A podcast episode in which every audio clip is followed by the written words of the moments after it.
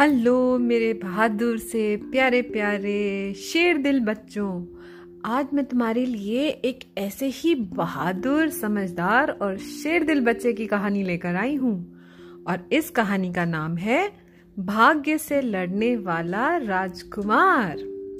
तो भाई, दूर घने जंगल में एक लड़का और उसकी माँ रहा करते थे।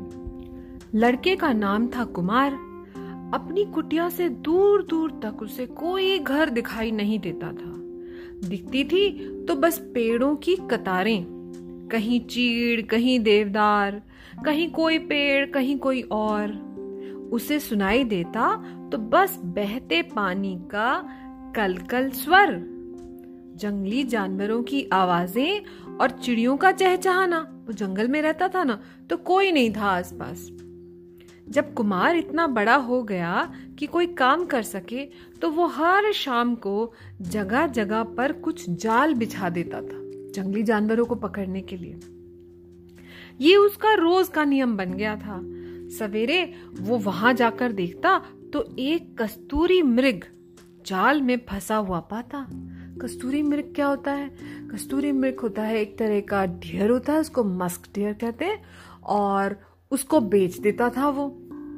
तो दो तीन दिन बाद उधर से कोई व्यापारी गुजरता, कस्तूरी मृग के बदले उसे वो कुछ कपड़े, लत्ते और खाने पीने को दे जाता।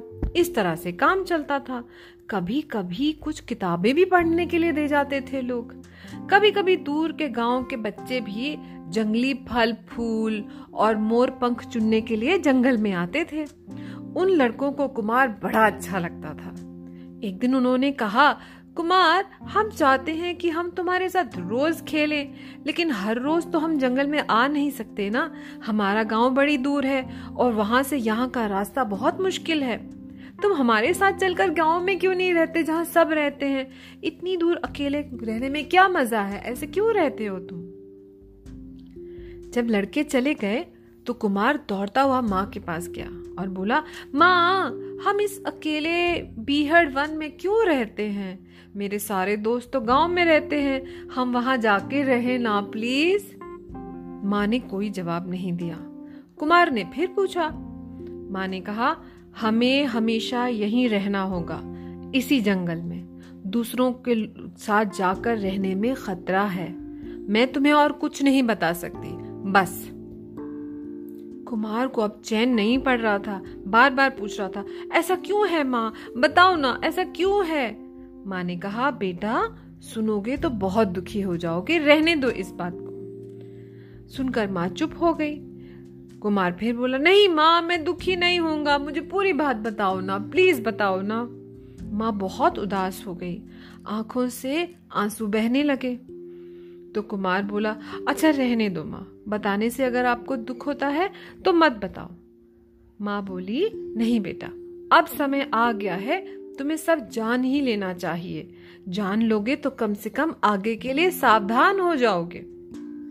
माँ ने बताया कि हम इस जंगल में तब से रह रहे हैं जब तुम सिर्फ़ एक साल के थे। तुम्हें क्या याद होगा हम इससे पहले कहाँ रहते थे? इससे पहले हम एक शानदार महल में रहते थे और बेटा, तुम्हारे पिता एक राजा थे।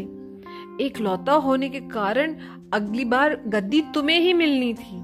लेकिन भाग्य में तो कुछ और ही लिखा था। जिस रात को तुम्हारा जन्म हुआ, महल में खुशियों की धूम मची थी। मेरी तबीयत ठीक नहीं थी, इसलिए मैं सो गई। जब मेरी नींद खुली, तब आधी रात थी। तुम्हारी धाए और बाकी सारी दासियाँ खर्राटे भर रही थी। मैंने धीरे से आँखें खोली। मुझे लगा जैसे कोई रोशनी की मूर्ति कमरे से बाहर जा रही है।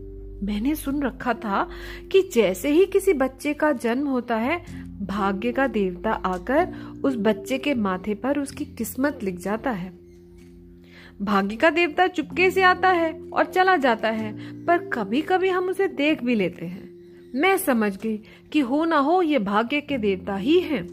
मैं जल्दी से उठी और उनके सामने घुटने टेक कर बैठ गई और मैंने कहा, बताइए बताइए महाराज, मेरे बच्चे के भाग्य में क्या लिखा है? भाग्य के देवता चुप हो गए। मैंने फिर पूछा, जब तक आप मुझे मेरे बच्चे का भाग्य नहीं बताएँगे, मैं आपको जाने नहीं दूँगी। इस पर भाग्य देवता मान गए। लेकिन जो उन्होंने मुझे बताया, उससे मुझ पर मानो बिजली गिर गई। उन्होंने मुझसे कहा कि तुम सारी ज़िंदगी निर्धन रहोगे, गरीबी में रहोगे। कुछ दिनों बाद एक तुम्हारा, हमारे देश का जो प्रधानमंत्री था, वो बहुत चालाक था। उसने तुम्हारे पिताजी को जेल में बंद करा दिया और खुद राजा बन बैठा। उसने हम दोनों को मरवाने का भी षड्यंत्र रचा, लेकिन इसका मुझे किसी तरह से पता चल गया और मैंने सोचा, तुम्हारी ज़िंदगी से ज़्यादा ज़रूरी थोड़ी है राजपाट। तो मैं रातों रात तुम्हें लेकर इस जंगल में भागकर आ गई। वो धूर्त प्रधानमंत्री अब राजा बन बैठा है, लेकिन उसे मालूम नहीं है कि हम यहाँ रहते हैं। इसीलिए बेटा, यहाँ से कहीं मैं बिल्कुल नहीं जाना चाहती हूँ, मैं यहीं रहूँगी। और माँ को एक बात और बात याद आई, बोली, और हाँ भाग्य देवता ने मुझे भरोसा दिलाया था कि तुम निर्धन तो होगे, लेकिन कभी भूखे नहीं रहोगे। भाग्य देवता तुम्हारे लिए लिख गए हैं कि हर रात एक कस्तूरी मृग अवश्य तुम्हारे जाल में फंसेगा। हमेशा तुम चाहे कभी भी करो, जाल लगाओ, एक उसमें मस्क डियर तो फंसेगा ही फंसेगा। पिछले कई सालों तक मैं जाल बिछाती रही। अब दो सालों से तुम ये काम कर रहे हो। तुम्हें काम करते हुए देखकर मेरा बहुत दिल दुखता है। तुम्हें तो स्कूल जाना चाहिए था, तुम्हें तो पढ़ना चाहिए था, तुम्हें तो घुड़सवारी सीखनी चाहिए थी, तीरंदाजी सीखनी चाहिए थी। लेकिन क्या करें? अब हमारे भाग्य में यही लिखा है तो हमें सारा जीवन ऐसे ही बिताना पड़ेगा। कुमार ने अपनी माँ की बातें बड़े ध्यान से सुनी। थोड़ी देर वो चुप रहा और फिर बोला माँ, कितने दुख की बात है कि एक रानी होते हुए भी आपको इतना कष्ट उठाना पड़ रहा है। आप महल में होती तो आपको राजमाता कहते, आपकी इज़्ज़त करते। हाँ जहाँ तक मेरी बात है, मेरे लिए जंगल में रहना दुखदाई नहीं है, मुझे कोई प्रॉब्लम नहीं है। मुझे इस जीवन के अलावा और कुछ देखने को मिला ही नहीं है। खैर, जो हुआ, सो हुआ, अब मुझे पता चल गया है, और अब मैं चुप नहीं बैठ सकता। उस कपटी प्रधानमंत्री को मज़ा चखा कर ही रहूँगा। अपना राज्य उससे वापस लेकर रहूँगा। माँ ने जब ये सुना तो वो घबरा गई और बोली, अरे बेटा, क्यों अपना दिल खराब करते हो? किस्मत में जो लिखा होता है, वही होता है। इस बात पर कुमार ने हिम्मत के साथ कहा, मैं अपनी किस्मत को बदल दूँगा। और ये सुनकर माँ उसका चेहरा देखती रह गई। इसके बाद कुमार भी चुपचाप बैठा काफ़ी देर तक सोचता रहा। फिर अचानक उसका चेहरा चमक गया। उसने कहा, माँ, एक बात बताइए, क्या भाग्य देवता ने आपसे प्रॉमिस किया था कि मैं हर रात एक कस्तूरी मृग ज़रूर पकड़ूँगा? माँ ने कहा हाँ बेटा, ये वादा तो उन्होंने किया था। बहुत अच्छा कुमार बोला, अब मैं जान गया हूँ कि मुझे अपने भाग्य से लड़ाई कहाँ से शुरू करनी है? नॉर्मली कुमार हर शाम को दस जाल अलग अलग बिछाया करता था। उसने क्या किया? इस बार सिर्फ़ पाँच जाल बिछाए। ऐसा होने पर, ऐसा हो सकता था कि भाई पाँच है तो नहीं फंसे उसमें हिरन, लेकिन पाँच जालों में भी एक हिरन फंस गया। अगली शाम उसने सिर्फ़ एक जाल बिछाया। अगले दिन सुबह उसमें भी एक कस्तूरी मृग फंस गया। अगले दिन ऐसी जगह जाल बिछाने के बजाय जहाँ हिरन आ सकते थे, उसने क्या किया? अपनी कुटिया की छत पे जाल बिछाया। अब छत पे थोड़ी ना हिरन चढ़ सकते हैं। ऐसा करने पर भी सुबह एक हिरन जाल में फंसा हुआ मिला। उसको बड़ी हँसी आई।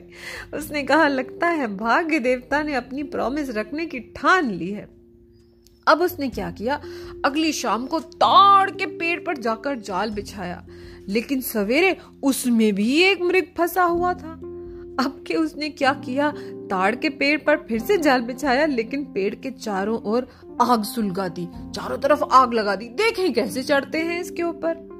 उस रात अचानक उसकी नींद खुली तो उसने देखा कि उसके बिस्तर के पास कोई खड़ा हुआ बुरी तरह से हाफ़ रहा है। अनोखा, चमकदार शरीर, लेकिन आधा जला हुआ। ये और कोई नहीं थे, खुद भाग्य के देवता थे। गुस्से में भाग्य देवता ने कहा पेड़ पर जाल बिछाने की और उसके नीचे आग लगाने की, इस सबसे तुम्हारा क्या मतलब है? तुम किस शरारत पर तुले हो, कुमार? कुमार ने आराम से जवाब दिया, मैं किसी शरारत पर नहीं तुला हूँ। मैं तो बस अपने पिता के प्रधानमंत्री की शरारत का अंत कर रहा हूँ। मुझे तो बस अपना राज्य वापस चाहिए। इस पर भाग्य देवता बोले, लेकिन तुम्हारे भाग्य में एक निर्धन बना रहना बदा है। वो बदल नहीं सकता। तो कोई बात नहीं, लेकिन मेरे भाग्य में ये भी तो बदा है कि हर रात मेरे जाल में एक मृग फंसेगा ही फंसेगा। तो फिर मैं जहाँ चाहूँ जाल बिछाऊं। आपको इसमें क्या प्रॉब्लम है? आपको क्या परेशानी है? आपत्ति है? लेकिन तुम ये नहीं सोचते कि हर रात तुम्हारे जाल में मृग को फंसाने के लिए मुझे मृग को उठाकर पेड़ पर चढ़ना पड़ता है। ऐसा मैं कब तक कर सकता हूँ? भाग्य देवता ने गुस्से में शिकायत की। आ, कुमार ने कहा कोई बात नहीं। कल मैं जंगल के सबसे ऊँचे पेड़ पर चढ़कर जाल बिछाऊँगा और पेड़ के नीचे चारों तरफ़ खूब तेज आग सुलगाऊँगा। यही नहीं, पेड़ पर मैं सरसों का तेल भी छिड़क दूँगा। देखें आप कैसे फंसाते हैं। भाग्य देवता गुस्से से गुर्राए, थोड़ी देर बुड़बुड़ाए और फिर हार कर मुस्कुराए, बोले, तुम बहुत चालाक हो। तुम्हारे इरादे को देखते हुए मुझे लगता है कि मुझे तुम्हारा भाग्य फिर से लिखना पड़ेगा। और उस रात भाग्य देवता ने उसके माथे से पुरानी सारी लकीरें मिटा दी और नई लकीरें बना दी। और फिर कुछ ही दिनों में सुनने में आया कि उस देश की जनता ने विद्रोह कर दिया है और प्रधानमंत्री मारा गया। ये बात सुनकर कुमार अपनी माँ के साथ फ़ौरन महल में पहुँच गया। उसकी बूढ़ी धाई ने उसको देखते ही पहचान लिया और सबसे कहा, अरे तो हमारे राजकुमार हैं। फिर क्या था? वो खबर चारों ओर फैल गई। सारी जनता में खुशी की लहर दौड़ गई। प्रजा ने कुमार को अपना राजा बना लिया और हर कोई देख सकता था कि अगर मनुष्य चाहे तो किस तरह से अपनी हिम्मत और अपने दृढ़ निश्चय से अपने भाग्य को भी बदल सकता है, जैसे कुमार ने बदला। तो कहानी हो गई खत्म। पैसा हो गया हजम।